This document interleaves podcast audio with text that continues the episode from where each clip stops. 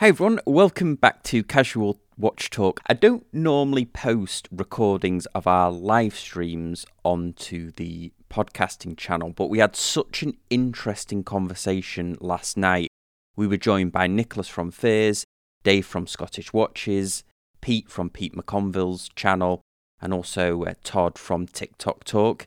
We had a fascinating talk about what makes a watch good value, and it went in lots of different directions. So I've exported the audio here. I think you'll find it interesting.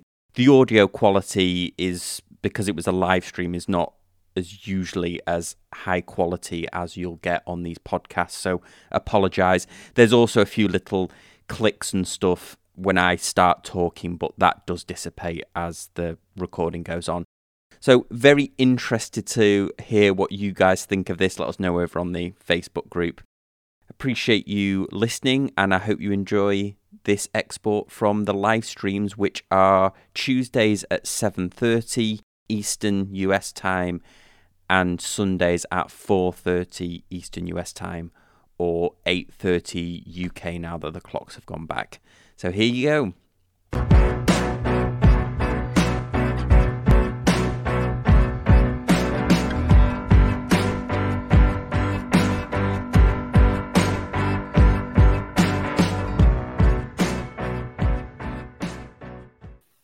Hi everyone, welcome to Casual Watch Talk Sunday Social. Um, I'm here with my panel. I'm here for uh, with uh, Todd from TikTok Talk on Instagram, Dave from Scottish Watches, uh, Pete, Pete from Pete McConville's channel, and then we've got Nicholas from Fears. Hey, Nicholas. Hi there. Thanks for having me. How are you all? All good. All good. We're just doing the wristwatch check, Nicholas. So uh, we'll, we'll, give you a second. Uh, but Dave, what what are you wearing? Uh, I what am I wearing? I'm wearing the Oris Full Steel, the new issue one, which is the Holstein edition from this year, uh, or this year, last year, can't remember.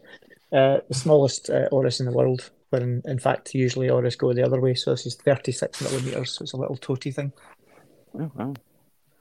Um, go on, Nicholas. What are you what are you wearing? Uh, so I'm wearing one of the new Fears Brunswick oh, 40s yeah.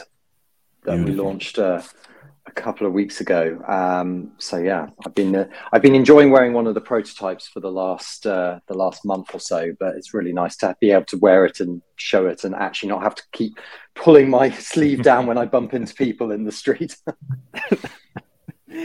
um, Pete, you're up next. What are you wearing? Uh, today I'm wearing my Breitling Super Ocean 44. Um, oh, yeah.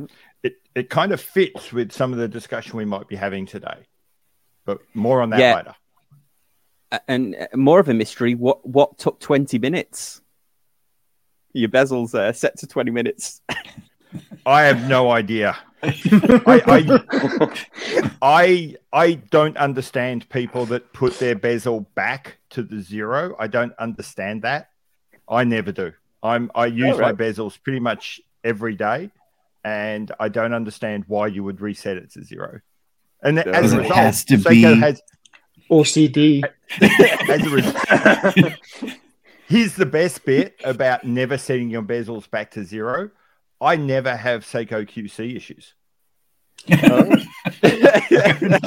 that's a true story right there. Yeah, Todd, Todd you're so, up next. So so oh, I've been I'm wearing the watch. This is my first sort of expensive watch, and I'm like I think the only champion around that loves this brand. But Armand Nicolet, I don't know if I could get the lighting right. Um, it's a chronograph. It has open case back. It's a 49 jewel movement. It is not a Valjoux. I'm not really sure what is in this thing, but I absolutely love this watch. Awesome.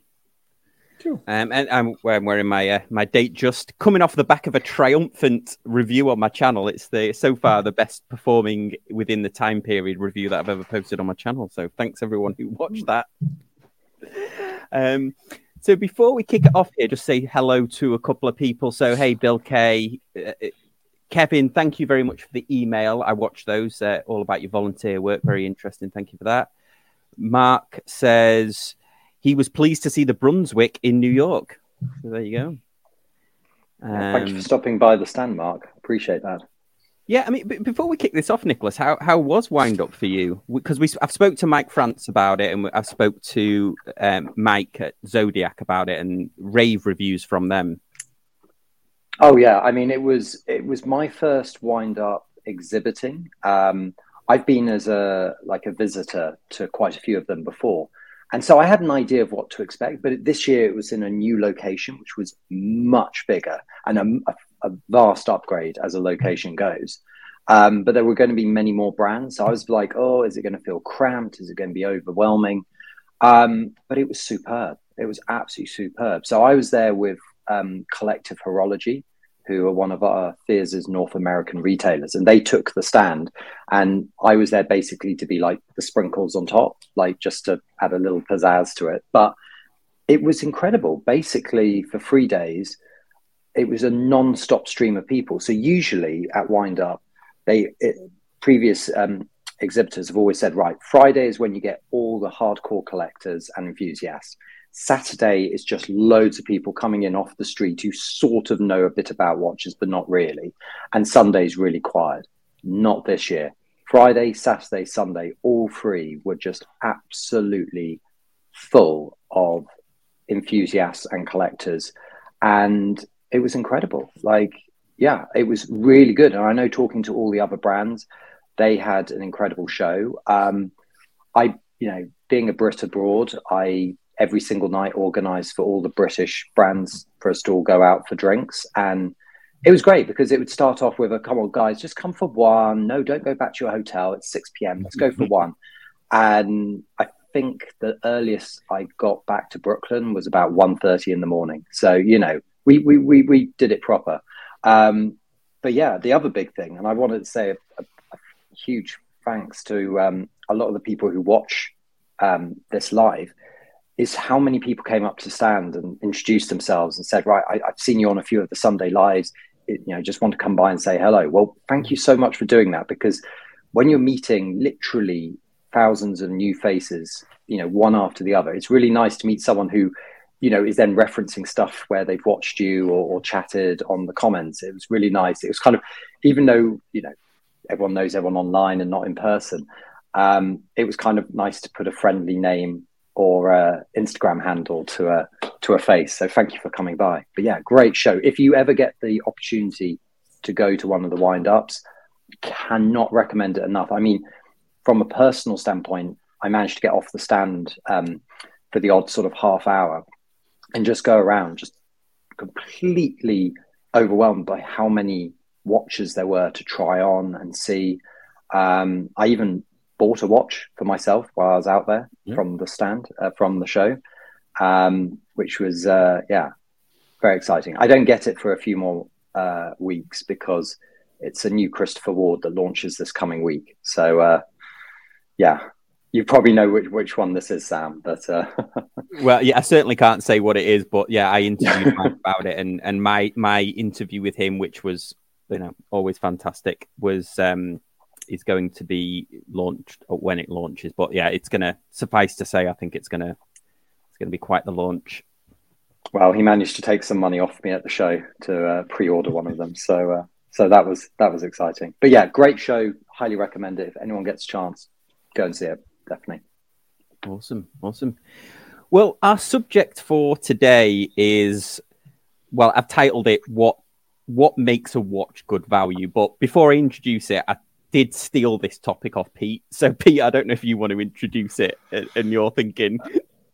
Actually, um, I do. I almost like to go last in this discussion because oh, yeah. for me, I don't, I don't value value in watches. I think it's a miss. For me, my microwave has value. These um, the tires on my car have value. Um, my washing my washing machine and my vacuum cleaner they all have value. Um, I'm after bang for buck. I want the best specs for the least money. When I go for luxury, value goes out the window. The idea the idea of luxury is almost toxic to the idea of luxury. Um, and so I, as for me, the number where it comes from for me is, and that's why I said I've, I've dragged out the the Breitling, you see on the on in watch discussions so often. You know, like why would you buy the Breitling? It's only got an ETA movement when for the money you could get a Pelagos, which is a completely different watch, completely different aesthetic, looks nothing like each other. And what that tells me is that people are willing to settle for a watch they don't really like because they feel like they're getting a good deal. And for me, that's how I buy a microwave oven. So it's I that's where I wanted to come from and say I understand I'm kind of different. I d- I don't see a lot of people talk about that, but I think value is one of the most toxic things in our in our language and it's a great way of making sure that I've I've got a strong contention that the reason so many people flip watches is because they bought the value proposition not the watch they wanted. Well uh, let's just start with a question for that supposition and that would be is is luxury all watches then because we really don't need them or is luxury a luxury product? I generally say luxury is all watches okay well then that's a different kind okay that changes the way I re- i'm responding gutturally to your your statements because it, that, that's two different things because for me the opposite it's not that i'm looking for value but i'm probably everything that curls your hairs, Pete. I like to experience watches, but I don't know that I'm actually going to keep them. So I like to make sure that I can, if I'm not happy, I can move it and not take a huge bath on that watch. But that doesn't mean that I thought that watch was luxury. Like that $300, $400 Seiko isn't, isn't luxury to me. It's, but that's a different paradigm. I don't know. Yeah, it, it is interesting, and and you get this circularity of argument. What you said was, I wasn't sure if I was going to keep this, therefore, you know, I didn't want to overinvest. Therefore, I wanted to look at value, but then keep following that circle around, and it says, so in other words, you bought a watch not because you loved it, but because you thought you could resell it, which amplified the uh, likelihood that you were going to sell it. Potentially, I, I think uh, the the problem is maybe where I am geographically, I don't have the opportunity to maybe experience all the watches that I happen to see in person. So I, I need that opportunity to, to get it in hand and see if I do fall in love with it. Like this one, I wasn't sure I was going to love it, and this one's never leaving my collection because I love it. But I've had others that I thought I loved. I have one right now that I chased, and it was like I wanted it, and it was expensive, and now I don't love it. I can't get rid of it fast enough. uh, Roar of the Tigers put here the Oscar Wilde quote. Uh, nowadays, people know the price of everything but the value of nothing. So I think we've got we've gone down the price kind of yeah. gamut here, haven't we? Where we're talking about value associated with what a watch costs. Yeah. Um, I, I think of it that way as well. Although, if we're thinking of value as in what it means to me, then you know I've got a, a you know 30 year old Timex that my grandfather had that's probably more valuable to me if you if we're thinking of the microwave analogy it's probably right. more valuable to me uh, because of the memories that it holds than than its actual cost but I guess um, I mean I've got an example of a watch that I think is poor value because I think about the components and everything. But uh, before mm. I dive into that, does anybody else want to uh, chime in? I don't know, Dave. What do you think on this? I guess it depends how you define or what definition you're putting in value. I guess ultimately, you know, exactly. value can be monetary for sure. So you know, eh, on that basis, you could regard any stainless steel Rolex as a value proposition because it will generally sell for more than you paid for it. So if that's your, you know, arbitrator, then fine, that's going to be good value. If value is what the product brings to your life, a la microwave or a Hoover, you know, or a washing machine, then you could probably find it difficult to say any watch brings value because yes, it tells the time, but there's so many ways this in this modern world you can tell the time without having a watch. Or if value is something that it associates to you with memories. I think for me it's a bit like some people value buying things with their money, or some people value spending their money on experiences like holidays, etc. It just depends where your kind of, I guess, definition of value comes into the equation. and also you know luxury is also it's a fluid point depending on your means and or you know if you're a billionaire there's very few watches are without out with your remit whereas if you're on minimum wage even a moderately priced luxury watch would be regarded as a true luxury. So again it really just depends where you where you want to point value. Yeah that's a great point isn't it? Because yeah depending on where you are you know value luxury could be you know clean water supply or something like that i guess if you if you're looking at that quite simply or the access to you know access to food um i don't know nicholas what do you what do you think on this one so for me i value is abs for me i find it absolutely linked with a price but it's not about saying i don't know i'm in, in britain i'm always lambasting the fact that everyone always thinks value for money is the same as something being cheap. Um, you know, certainly, you know, living up in in in Yorkshire, everyone's always wanting to get the you know value for money. But actually, what's interesting up there is everyone thinks Yorkshire folk are cheap. They're not. They're frugal. They're willing to pay more to get something that will last longer and is a better quality. And whereas down south, value for money just equals cheap. And I think, you know, looking at it from a broad spectrum, that's where I start. So then I look at it in terms of watches. And you mentioned briefly, Sam, about components. I, for me, I don't think it's about components at all because I see and know the number one large cost that goes into every single watch we all wear, and it's labor. Mm. It's the human element. So when you talk about finishing on a movement, that's being controlled by a human controlling that machine, programming it when you talk about you know the finishing on a case when you talk about the assembly you know when you're talking about all kinds of things it's all to do with the human element so whether a watch is made you know in geneva or whether it's made you know in a province in china the human cost is always going to be the largest amount and so therefore you distill it down and going is the price i'm paying how does that equate to the amount of human labor that has gone into making this. So, you know, if something costs more and you can see that, you know, this is it's the hand finishing, the expertise, the, the quality of the finishing, great. But the value is the it's the relationship between it. It's an equation. So, you know, for example, Rolls Royce, you know, their cars are incredibly expensive. They don't make a huge profit on the cars because of the huge amount of labor that goes into it. So in that eye, I would say, well, actually, you're getting well, value for money. The equation, there, there, there is an equation. And then, you know, I got a degree in economics, but I'm not an economist. So I can't even pretend to say I know what that equation is because actually that equation is something we all determine up here yeah. and also in here.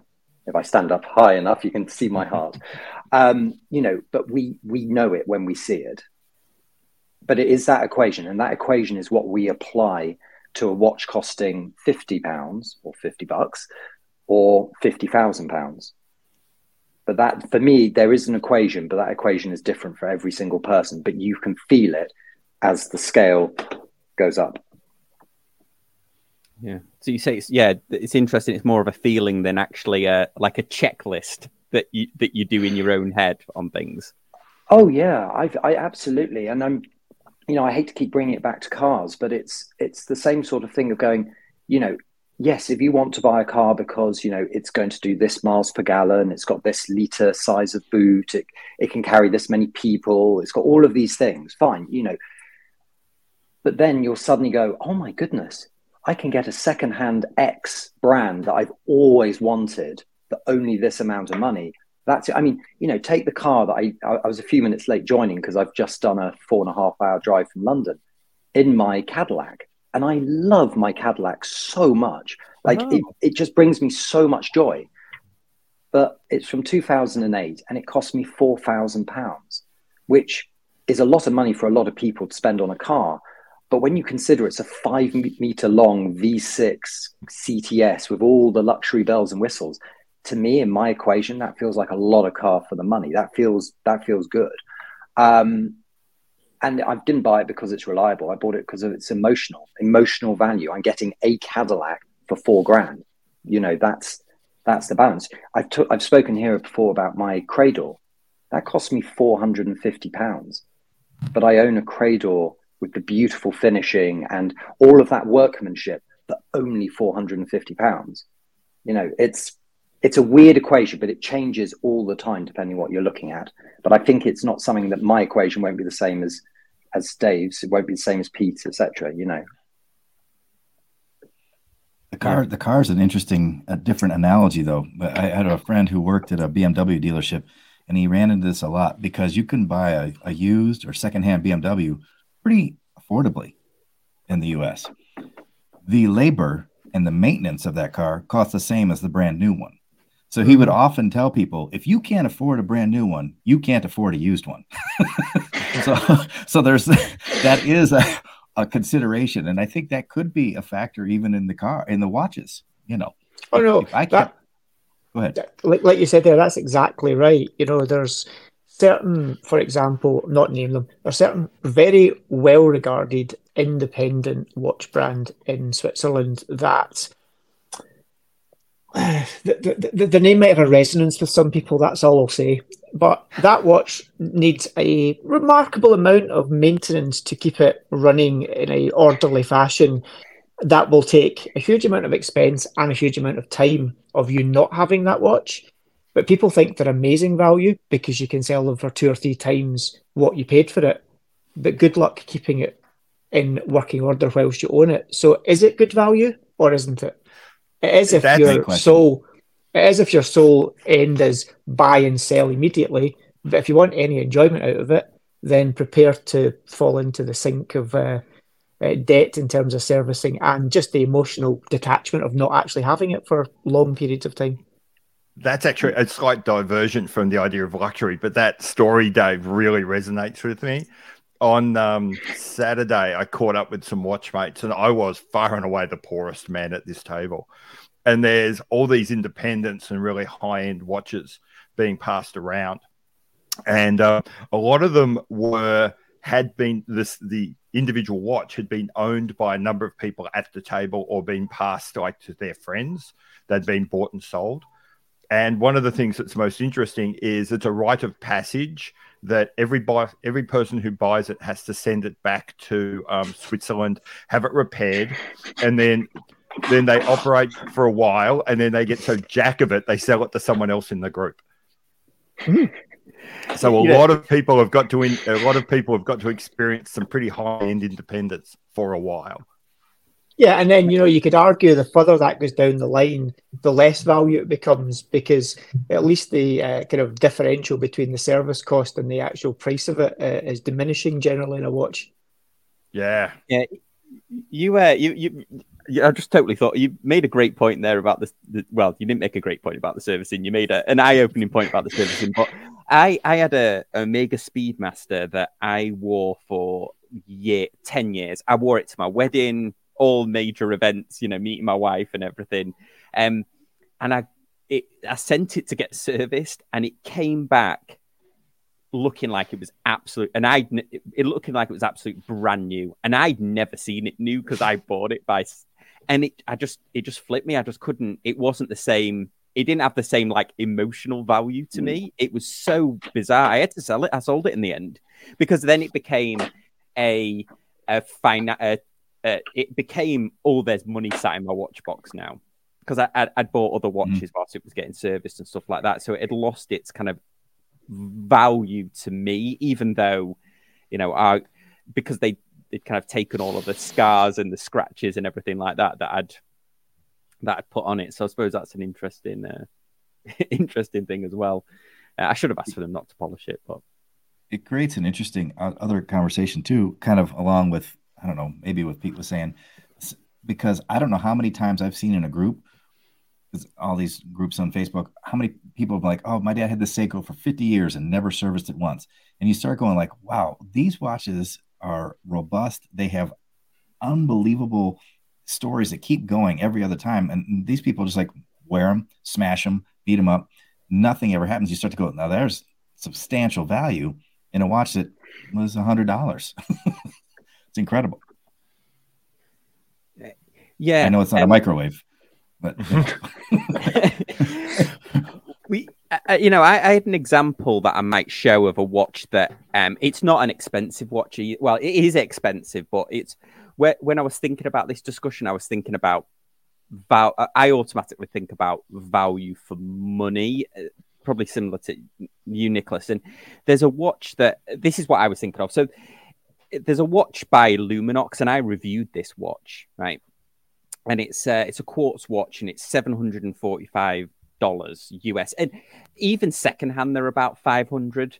But the actual watch itself, its components are very like cheap. So I found like a similar crystal on on you know AliExpress for twenty one dollars. But the real kicker for me is that the movement in it is a, like a Ronda three hand quartz, so like twenty dollars worth. So there's probably I don't know unless the case is worth five hundred dollars. There's probably about you know a hundred dollars worth of components and everything. So, uh, but but yeah, it has like a hundred, you know, many five star reviews, and I, I, even on my video, there's a lot of people that commented about how much they like it. So it's like a weird parameter between value uh, to, to value. When I looked at it, I was like, oh, this is, you know, this the component value is quite low. But then everybody else, uh, you know, people who've bought it and commented on it have realized that actually to them the value is quite high because it's you know robust and they like the brand and they buy into that kind of um, yeah. You know.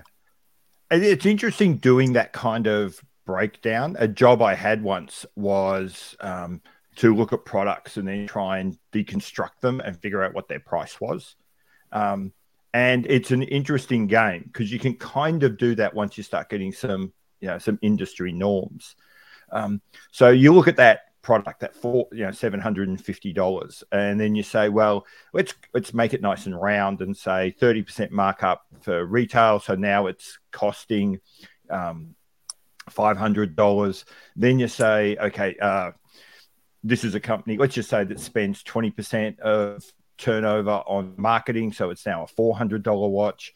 Then you say, um, okay, so we've got to spend. Um, oh, by the way, that first markup was the markup just for the AD, not the markup for the for the the maker. So he's got another, you know, 20 or 30% on top of that. So now we're talking about a $300 watch. And then he's got to pay like Frederick from HR and Frida from finance. So it's take another 20% for all of that sort of stuff. Then you start saying, we've only got 200 $250 to play with to buy those components. Not to mention, you've still got to buy, as Nicola said, you've still got to buy the guy who bolts it all together. Um, it's, I think it's a mistake to think that there's uh, that kind of hard line, or it's a mistake to think that there's uh, a close correlation between the um, the cost of the bits and the final price of the product. There are so many filters it goes through first. Yeah, it's a really scary idea. yeah, aside from just the constituent parts, that's actually a small percentage of it, of any consumable consumer product that you buy. The unseen costs that need to be amortized into the product, and unless you are having a product, most luxury watches, the numbers are tiny. In real global terms, they're tiny you know, Apple make millions of iPhones every year, and it's still an expensive product, and that's got all of those costs amortized into it. Relatively speaking, most watch brands make a thousand watches, a couple of thousand watches. You know, that that's what we're talking about in real terms. And you've got these huge development costs and hidden costs that have to be pushed into that product as well. And that's what most people don't see. Yeah, and the other thing, particularly if you're making original designs, if you're like putting yourself out there and trying stuff, then you also have to make enough money on your winners to pay for your losers. Um, mm-hmm. You know, if you're if you're San Martin, you know, you don't have to do that. You just wait and see what other people made that won, and then you just you basically it's like it's like driving to the finish of a marathon. You basically just drive to the finish pick up your medal as you run across the line. Um, and you know you don't have to do any of the hard work. But if you're someone like Seiko, you know maybe a third of your watches didn't sell well, so you have to make that money back from the watches that do sell well. Yeah. There's one um, other thing to consider that um, no, you know, I see people gloss over very quickly is it's the after sale costs, you know, spare parts, being able to do warranty.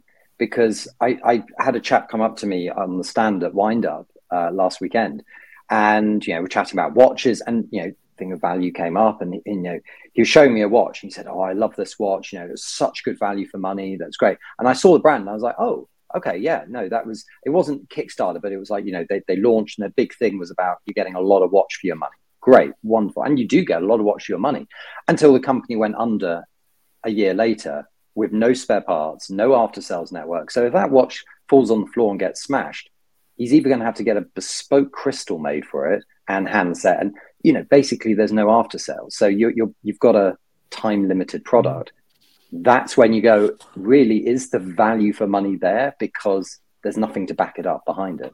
Just something yeah, to and that's, that, that, that's a great point, you know, and that's where some of the, let's say, the big brands out there, you know, the Omegas of this world, etc. But people give a hard time, you know, the automatic assumption that there's 20 or 30% discount to be had. But they do actually look after their customers as much as people like to knock them hard. I was speaking to someone last week who bought a Speedmaster dropped it in his kitchen floor, hard tiles, smashed the crystal.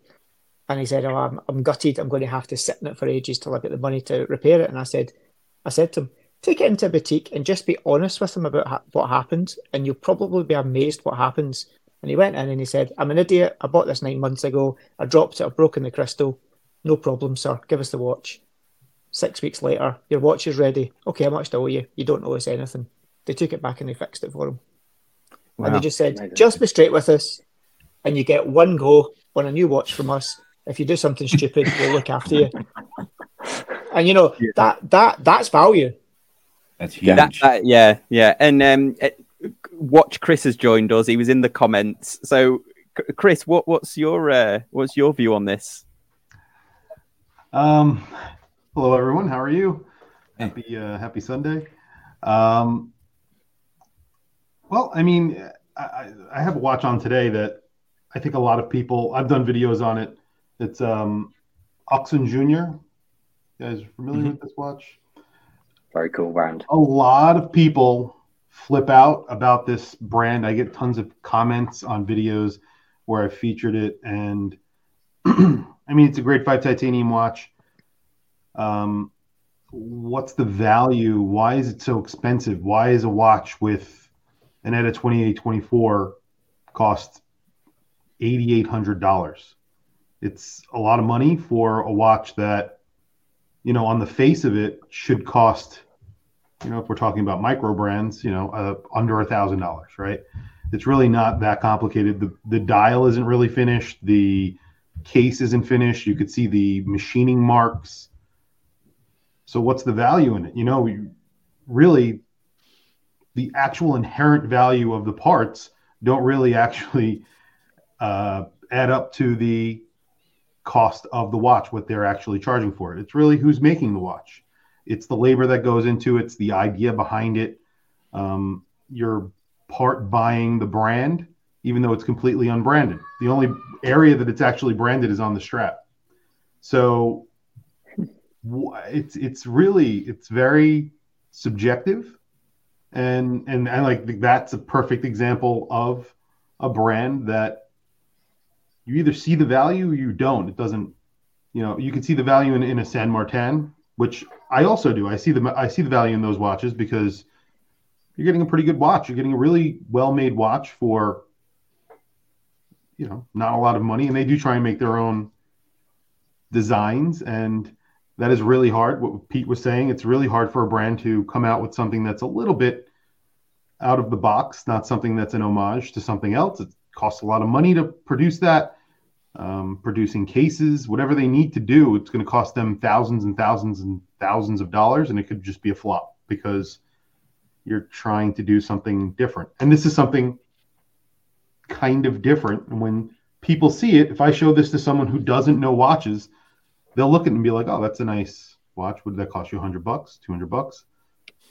You know, and uh, no one knows what it is, and I kind of like that. I kind of like that no one absolutely no no one knows what this watch is, um, and I guess that's the value in it for me. My wife def- definitely does not understand it. I mean, she doesn't really understand me. I don't think.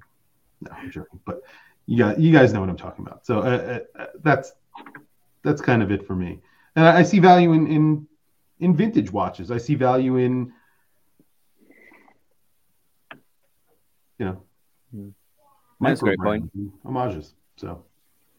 Yeah, maybe is that the curse of the micro brand where it's it has to be a price where it's competitive or that it's going to spark people's interest, but also they have to, to your point, Nicholas, they have to price it right to make sure that there is some longevity. Like it's not a one-hit wonder where they've they make their money and then there's not enough in the pot to keep to keep stuff service, you know, to keep stuff going. Well, it's keep saying servicing, you know, you've got to pay to to you know obviously cover the cost of the watch. You've got to pay to cover the cost of buying in materials to build the next batch of watches. You've also then got to, I mean, development. Like, where do new watches come from? You know, they don't just come out of this magic, you know, money tree. You know, that's one of the things when you break down. There is a lot from one watch sale, how it feels. It's not just on marketing and things like that. It, you know on raw components you know you know if you're buying unless everything is done on pre-order right? You know if everything is yeah. get everyone to pay up front but if you want to get into the model where you go no we're going to have part we're going to have watches ready ready to sell straight away i mean that takes a long time. That can take years for a brand to organically get to a point where through cash flow they're able to do that. Um, and i think you know I, one thing that just dawned on me about value is you know, I can think of of quite a few watches that I could walk into an AD and in York and, or in Bristol here, and are incredibly good value for money. But I have absolutely no desire to buy them and own them. You know, they you're getting so much watch for the money, and I'm just thinking that would be the reason I would. If that's the reason I would be buying it, that's not a good enough reason. You know, I don't. I think I've said on, on here several times before. I don't personally own very many watches, but the watches I own, I care a lot about. And why I bought them, sometimes it's. Like I mentioned about the cradle. You know, not not cradle as someone said because they can't. I, I, mispronounce everything. Cradle. Um, sometimes it's because you're getting that brand for this price. Obviously, it's just you. You just like it, and you're going. You know, what's powering it? No, it's when it's on the wrist. I love it and and as Chris just said, I mean that's a brand I I admire a huge amount. I've been following them with great interest because they do something so unique, and they're you know if you get it and you like it and you want it, that's fantastic. That's absolutely fantastic. Don't don't you can't break a watch like that down into the screws, the rubies, you know, the steel. No, that's that's not possible. Yeah, Dave, do you, do you, I know you speak to a lot of brands, don't you? And you on your last podcast, you were talking about Horage. Do you find that the brands ever ask you like how do they how's best to, or do you think that how they communicate value to their customers? Do you think that's a, a real burden on them or, or factor? Um, I think certainly for a lot of startup brands, especially like micro brands we've talked about, I think a lot of them do I don't think it's necessarily a mistake, but I think a lot of them do definitely fall into the trying to produce something for almost the lowest possible price to try and eliminate that kind of barrier or point of entry. And and my personal approach is I think that's a mistake. I think if you are thinking to yourself, okay, let's launch a brand and get this as cheap as we possibly can to try and get volume in the market you're better off actually doing your homework, working out what does this actually cost us? And if I want to be here in a year, two years, five years, 10 years, what does this product actually have to sell for to be a commercially viable product? And then position the product into the marketplace at that point there and then. And you may sell a lot less, but at least you'll actually understand what your market is and you'll make some money out of each unit as opposed to making however many hundreds or thousands you might sell launching it.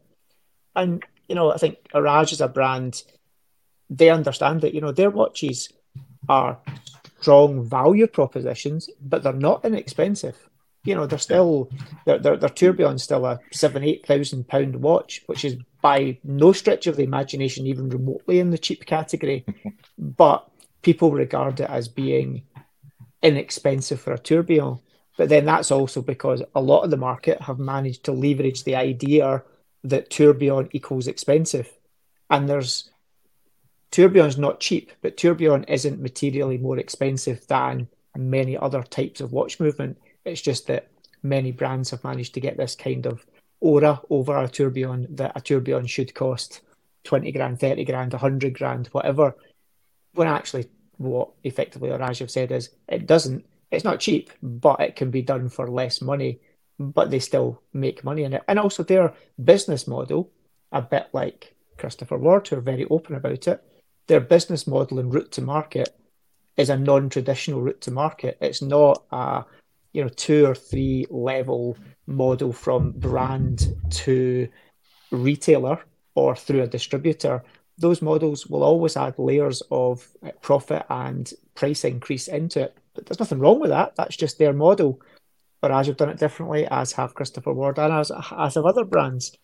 But you know, it's it's I think it's a difficult question, but you have to set out from the start. And the only advice I ever give to anyone is I say, just think about what does this product actually have to be priced at to make it commercially viable? Don't think about now, think about a year, two years, three years down the line. Yeah, and think about Mark, the used BMW model. Yeah, yeah. Uh, so Mark's put an interesting point there. He said, should a brand communicate value or luxury? Long term success requires communicating luxury, I think. Okay, I'll be controversial in this one the modern world is a when I say the modern world, the modern brands. So let's say LVMH, Richemont, Rolex, Swatch Group, etc., etc., and you know all the other luxury fashion brands.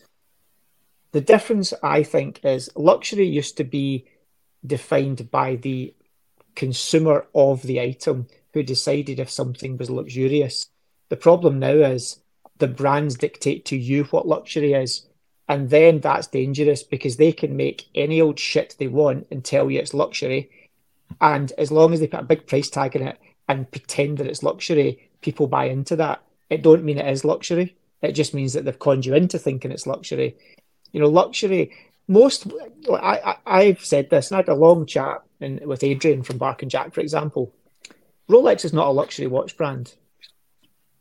Rolex sell watches for luxury prices, sure, but what Rolex are is Rolex are the Audi of the watch world. They consistently make a lot of very high quality product consistently well, and it does exactly what it says in the tin. That doesn't make it luxury. They make a million watches a year. That isn't luxury.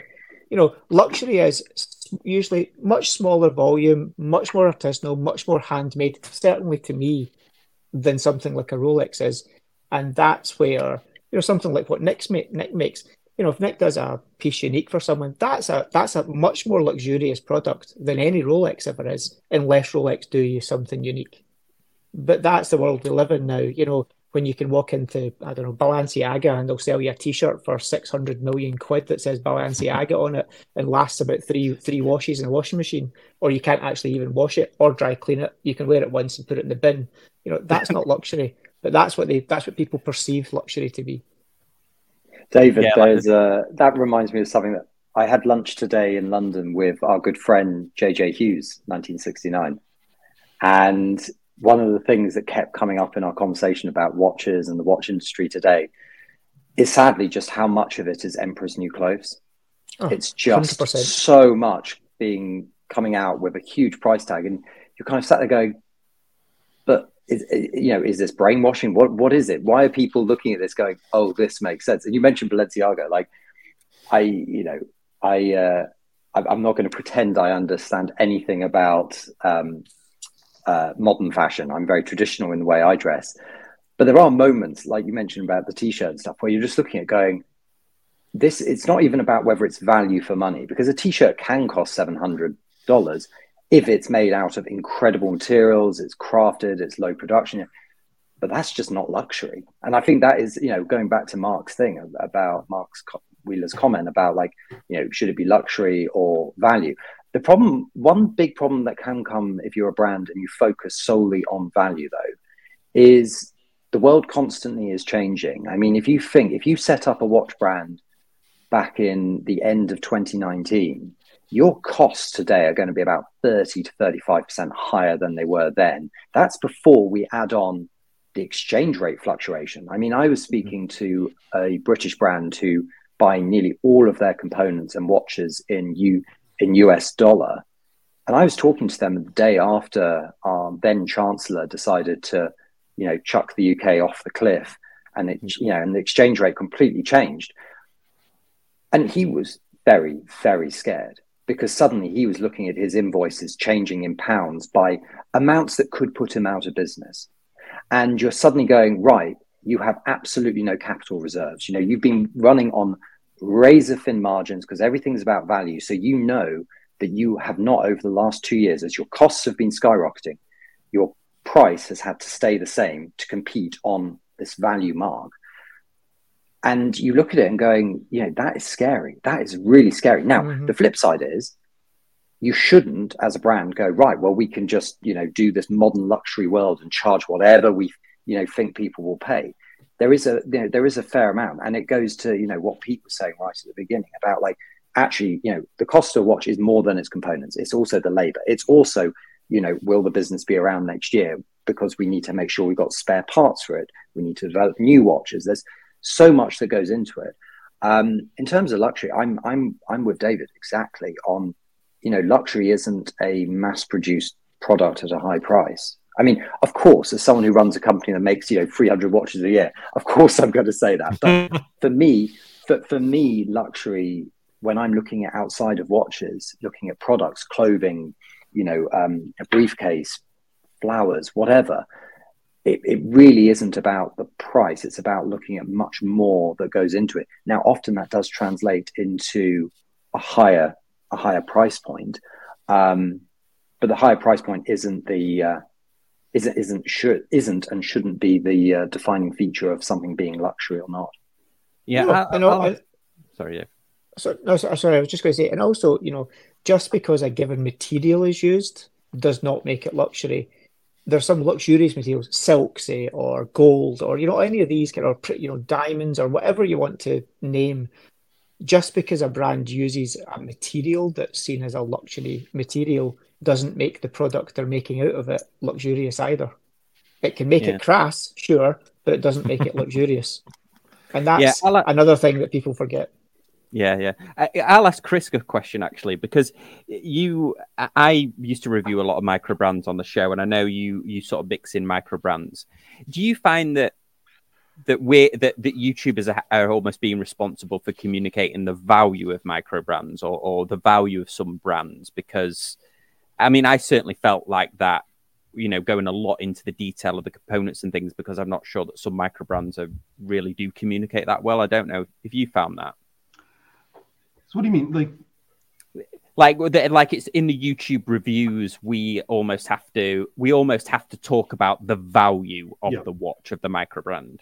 Yeah, I think that the part of that is a lot of channels really focus on value watches and you're a, a channel like mine, I review watches from the spectrum. So I'll I'll review something that's you know considered a luxury watch, and then I'll I'll review something that's considered more of a you know a standard Omega, something that is not considered luxury, but some people will consider consider it luxury, like David was just saying. But um, when you're when you're reviewing something like a micro brand, the, the main selling point is the value. I think a lot of the time when you're looking at something that is from the, is from a brand like Zelos, their their main selling point is that they're giving you specs for the money. You're not getting you're not getting a luxury product, even though I think a lot of people who are buying a Zelos think that they're getting a luxury watch, um, which is fine you know, you could think whatever you want. It's it's it is it's a great watch, and some of them are made in limited quantities. Uh, but the major selling point is that you're getting tons of specs for the money. So you're getting a $400 watch, and it has everything that you would expect from a micro brand. Sometimes a little bit more. You're getting very good lume and all of that, and that's the selling point. So you need to um, it would be, I think, irresponsible if you're if you're doing a review of of something like a Zelos, um, not to point out the value for money that you're you're getting, but at the same time, um, you know, it's put into you know putting it into perspective. Um, you know, you could buy you know 10 zelos and there are people out there who own 20 30 zelos the people are crazy about them if you go into their facebook group that person could have owned a rolex or they could have owned a vacheron because they've spent so much money on brand new zelos and they and they also have some sort of and again, if you go into their Facebook, and I'm not trying to dog on them at all because I do like Zelos, and I, and I I've reviewed many of them. I've owned, I've owned, I've owned a bunch. I've bought a bunch, um, but um, they're they're great watches. But you, you know, you, some can see that you're you might be wasting your money on buying so many of the of these little micro brands that are basically using all the same components there's a few manufacturers that are making the cases for all these micro brands, the bracelets. So, uh, you know, owning one or two in your collection, I think is a good idea. But, you know, the value actually... is there for someone who wants a lot of specs. That's actually a really interesting point that Chris just brought up about if you sort of step back and think about how many of us and how a lot of us kind of got into the hobby and then the kinds of watches we bought and the kinds of media we consumed and then for all the people for at least three of the people on this call the kinds of media creator we then became we kind of came through that treadmill um, where and exactly as chris said um, we know the movements, we know the movement prices, we know the we know all the cases come from like three factories, we know all the bracelets come from like two. Um, you can get hold of some of the catalogs that these brands pick from, um, and that has again this idea of the circularity that's become the way people looked at collecting it's become the way they bought the watches it's become the way they became a youtuber and then they just perpetuate that cycle and then some people hit a kind of um, escape velocity and get out of it and start looking at watches differently. And there are other people who will spend their entire watch, you know, sort of hobby life inside that circle. And it's always just specs per dollar. I think there's another component there's that Pete touched on that. earlier, though, too. That that is, I don't know that they necessarily are in love with that watch. They're really much more in love with the dopamine hit of opening the new box. Mm-hmm.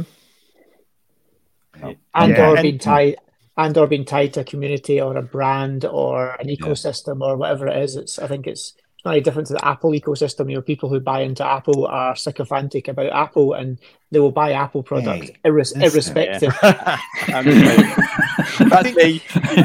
I also find Something... that people love to compare their their micro brand watches to major brands, saying, "Oh, I have I get I have all the same specs as that Rolex. I have micro adjust. I have screwed links. I have everything. Yeah. Again, there's nothing wrong with it. Like I said, I, I, you, you could stay in that realm. I know people who have, you know, a hundred different micro brands in their collection. And, you know, from someone, and I started collecting watches, you know, 20 some odd years ago, 25 years ago. When I first started out, I didn't buy a luxury watch. I didn't buy, I bought a Seiko and then I bought another Seiko, and then I was like, wow, I really like these Seikos, and then I bought something else. It was, a, I think it was a Baume Mercier or something like that. And then I, and then I, it was a stepping stone. Everything's just like Pete was saying, it's a stepping stone. So eventually, you know, I didn't go out and buy a Vacheron until I really understood what I was buying. And um, is is a Vacheron physically better than a Zelos? I mean, I, I, I, I, yes, physically it feels better, but, but, but uh, can it? Can I wear my Zelos in the yard, washing my car, playing with my kids? I could do all that. Would I do that with my Vacheron? No, I wouldn't do any of that. Or the argument yeah. is is it is it relative to the price differential? Is it that much better? No, and that's yeah. that's another thing that you we could talk about for days. I mean, is a is a three hundred dollar Zelos swordfish, you know, thirty times less the watch, or you know, ten times less the watch, or whatever the price of the watch that we're talking about, than a than a Rolex. No, but there, a lot of that is perception. A lot of that is brand marketing.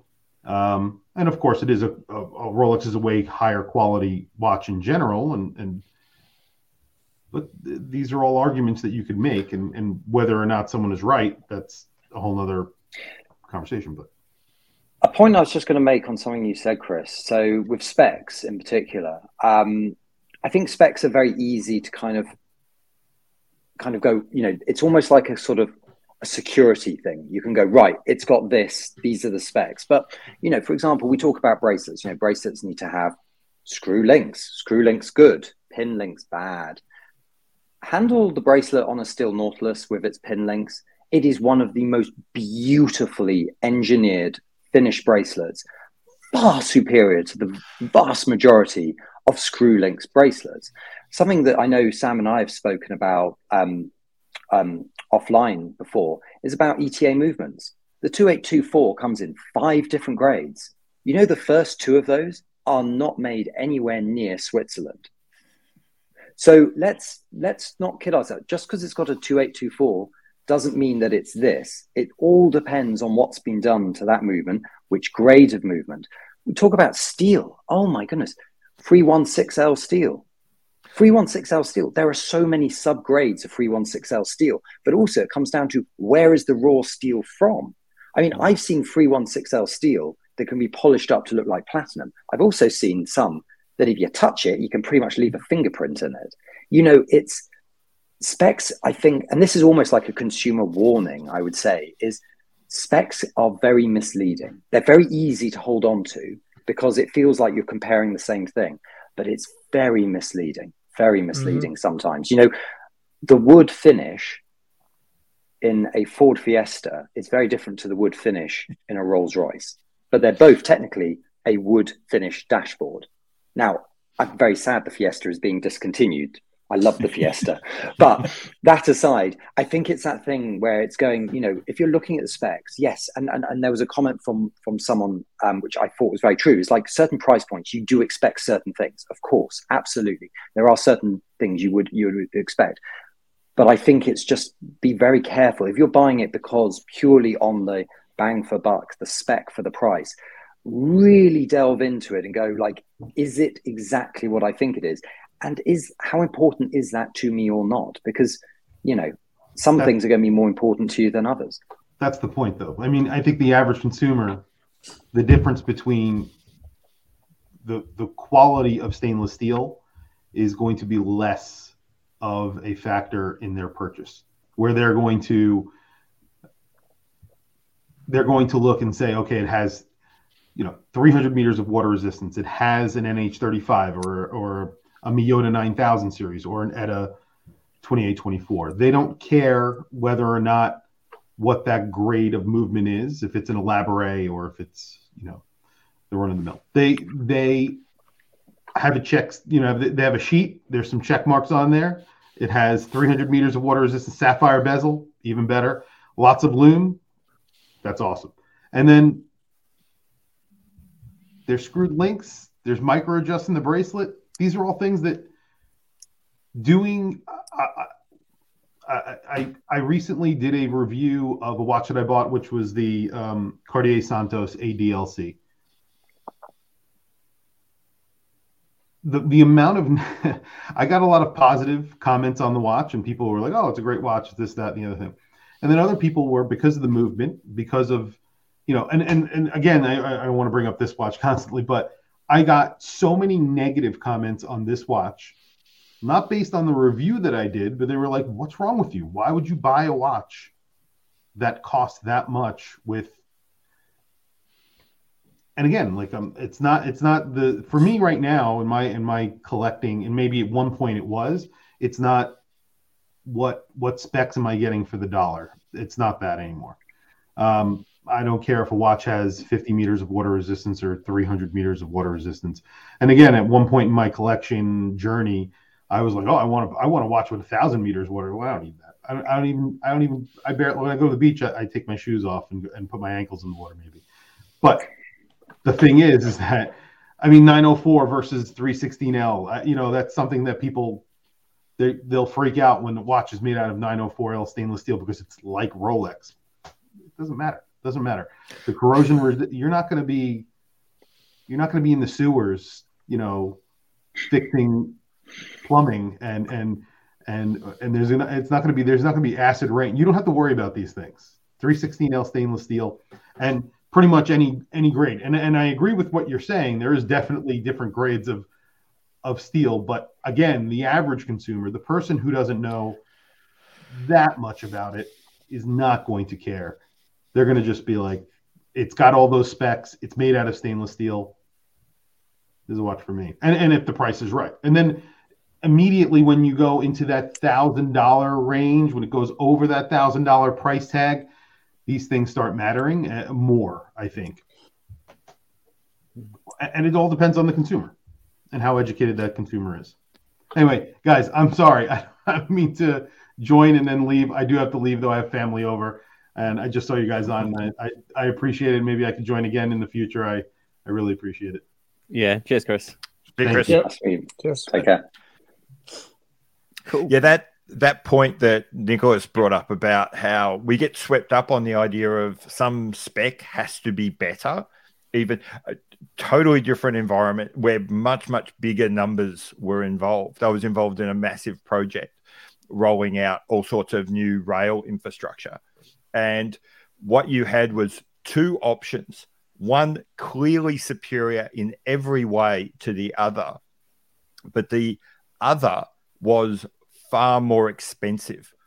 And the people that were proposing that ran a really good marketing campaign amongst local communities saying, pressure your politicians to make sure you get our system because if you don't get our system, you're being shortchanged.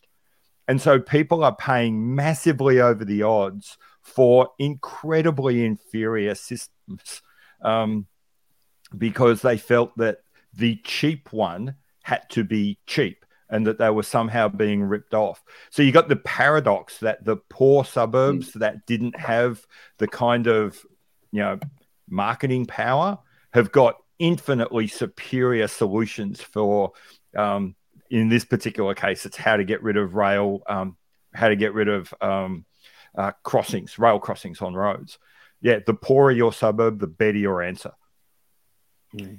and yeah, it's an interesting point. Um, well, we're nearly at the end, but is there any final points on this? It's been a fascinating discussion. Uh, it definitely went in a, different, a lot of different directions, which was really cool. Uh, I would say that Nicholas has cost me at least three months of my life um, doing a whole bunch of research I can't use.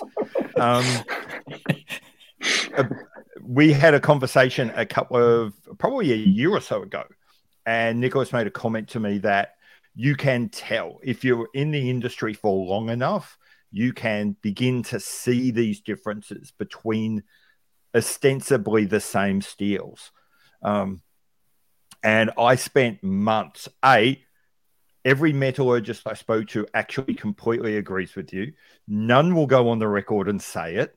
Um, and it's this whole, it's and so I said, I did all this research that I just can't use. But yeah, you're absolutely right. Um, steel is not steel is not steel. And then the next thing is what you do with that steel, even if you have identical, even if you do buy exactly the same steel from someone else, depending on how you treat it and how you machine it and how you might you might forge it before and work hard on it before you do the milling you can transform the material properties of that theoretically 360 steel. So mm-hmm. yeah, that whole that whole spec chasing is the reason I I've put a line under. I don't review micro brands or anything like that anymore. I just polite no to anyone who wants that because it's just a way I don't like. I don't even like looking at watches that way.